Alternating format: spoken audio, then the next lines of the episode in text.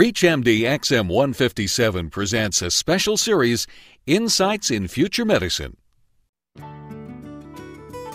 A quadriplegic patient opens her computer program, controls her TV, and turns on room lights using only her mind.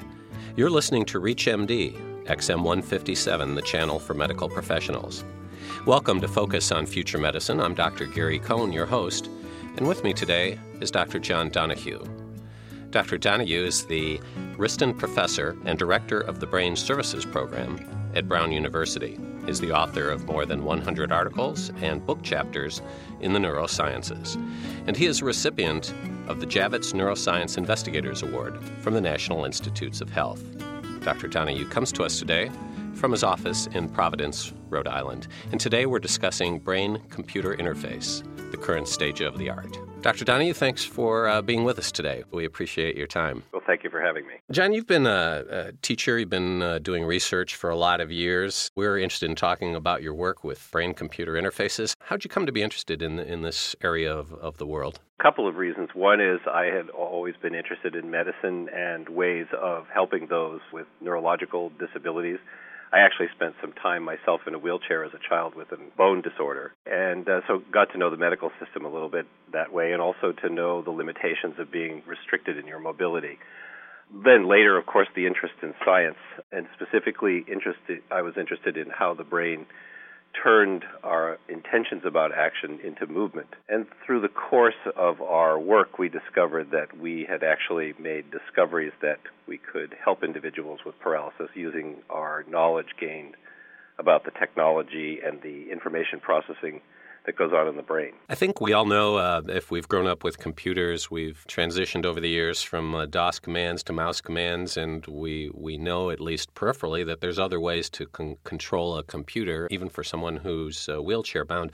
What's been done in the field up, up to the time you came into this business? We see a computer as, as a very liberating technology for individuals who have severe movement impairments, you know, who have the inability to interact with their arms in the ordinary way that you or I would interact, say, typing and using a mouse. So typically there are devices, there's a very good wheelchair control, sip and puff. There are various devices for controlling either using the head or the eyes.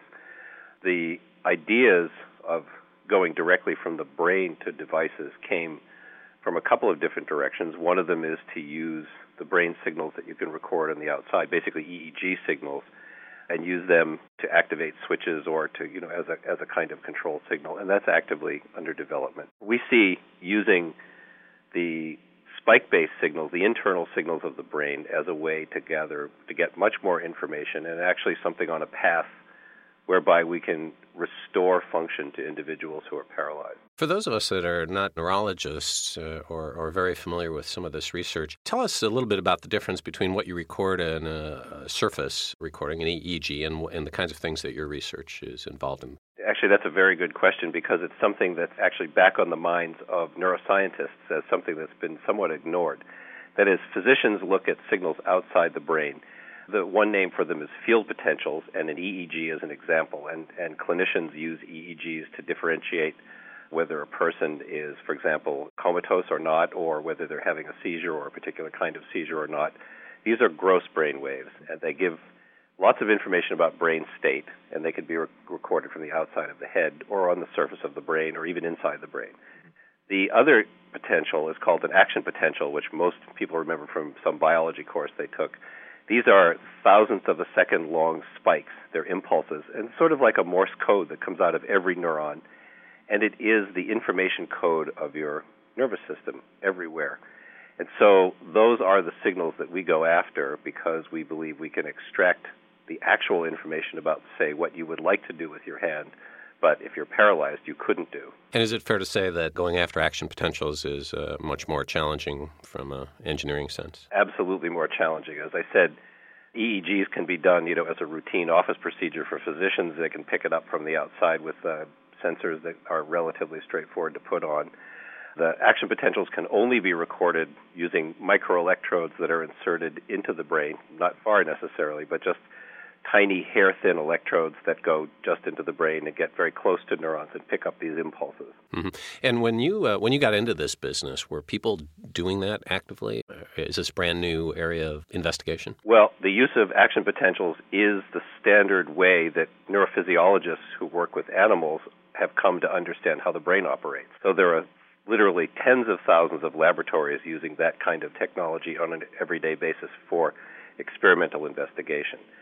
In humans, the use of this signal is extremely limited and typically only for mapping purposes in the operating room, but not outside. So, this is really the first time when we've had the opportunity to have these sensors in the brain that allow us to follow action potentials or spikes in humans for long periods of time. And I assume that as you've been working in this area, you've called on the expertise of uh, many different kinds of specialists. It's this sounds to me like it would need some engineering skills, some bioengineering types, especially now that we're dealing with humans. Did it require uh, great leaps of technology to begin applying this technology to humans? And if so, how did you go about finding the people you needed to work with your group? First of all, this is an enormous interdisciplinary effort, and the actual implementation of a device for humans requires that we develop a sensor that can pick up these brain signals. That was something that wasn't possible when we first started and is still in the development stage. It requires mathematical algorithms and computers that can translate the complex electrical impulses, the spikes from the brain, into something that's meaningful and then drive it into something like a computer and then actually set up a technology that could translate those signals, those command signals, into something that would actually accomplish something useful for a human, like you know even typing a note, for example. So that would require fundamental neuroscience knowledge. Where in the brain would you go? What would the, what are the signals going to look like? How would you record them? What do they mean in terms of a basic sense? So that re- required neuroscience. The translation part required applied mathematicians and computer scientists to help us build the algorithms and of course clinicians to say, help us.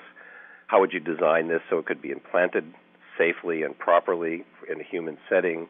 What materials would you use? Uh, that required the input of engineers and all the appropriate and safe electronics, which also required engineers. So it really is a very diverse group, and we've assembled that kind of group between both my colleagues here at Brown and also through the startup company that I formed to try and make the transition from the preclinical university work to a pilot human trial. So, John, you've talked a little bit about the interdisciplinary teams that are, are necessary to pursue this this kind of work. I wonder if you might talk a little bit about one of the articles that I, I guess is sort of famous in your circles from the 2002 Nature journal that dealt with how monkeys in your lab were implanted with electrodes and taught to play video games using thought alone. At least that's how we hear the sound bites. Could you talk a little bit about that research and, and what you learned from it? Sure. I, I think that was the culminating preclinical demonstration or proof of concept that we could go from the laboratory towards human applications, or at least a human pilot trial. So, in that experiment, we had developed the system in which we had a this tiny microelectrode array about the size of a baby aspirin that was implanted into the brain to pick up brain signals, and then externally computers that would translate those signals into a control signal and then a computer. And we, we had implanted that array in monkeys to test out its ability to record, particularly to record for long periods of time without any kind of adverse events. So in the experiment, what we did is we had monkeys play a video game, basically holding something like a joystick. They could see a cursor on a screen, and we would put a target up on the screen, and the monkey's job in the video game was simply to move its cursor over to the target. And then the target would jump to a new spot and the monkey would go to the next place and the monkeys like to play these video games. So at the same time the monkey was playing the video game, we had recorded brain activity. We had recorded what his arm was doing and we made a map or this decoder between the brain activity and the arm activity. And then with that decoder, we could now take the brain activity out as it was evolving, decode it, and instead of allowing the hand to guide the cursor, we plugged the brain activity directly into the computer, which thought it was a mouse input.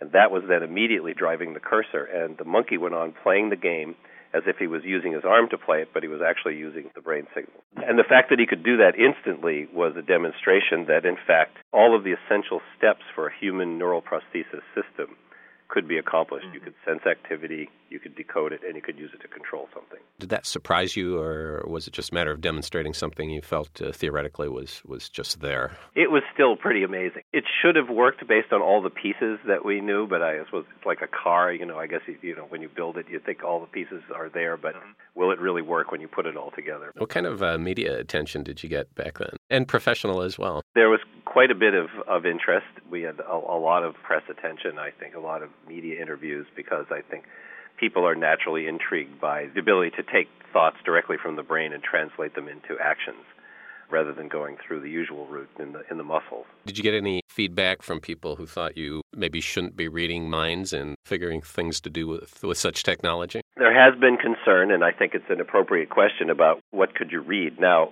we're reading very rudimentary signals, and in fact, a very small sample of brain activity whenever we do this. What we were doing was really based on a very small sample of brain activity. And so people who were concerned that we might be able to read out more complex thoughts, we say, you know, we really, in order to understand what's going on in your brain, we would have to read out almost all of the cells to know everything that's going on. So technology potentially can advance where we can learn more and more about the internal actions of the brain, and that's a, an ethical issue of how far would this field go someday. But we're really quite a long ways from that. If you are just joining us, you're listening to Focus on Future Medicine on ReachMD XM157, the channel for medical professionals.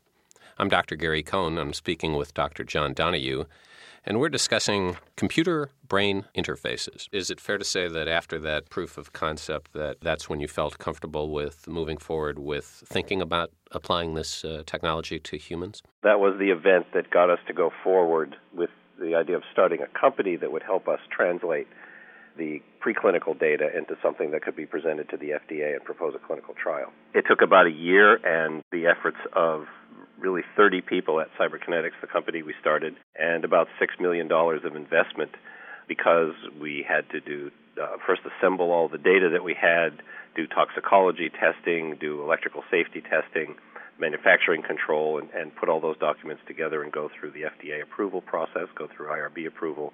But within in about a year, we were successful in implanted our first patient. Well, that is a fascinating story. and I hope we get a chance to talk about it some more. My thanks to Dr. John Donoghue, who's been our guest, and we've been discussing computer brain interfaces. I'm Dr. Gary Cohn. You've been listening to A Focus on Future Medicine on ReachMD XM157, the channel for medical professionals. We welcome your comments and questions at ReachMD.com, which now features on demand podcasts of our entire library. Thank you for listening to a special series, Insights in Future Medicine, on ReachMD XM157, the channel for medical professionals.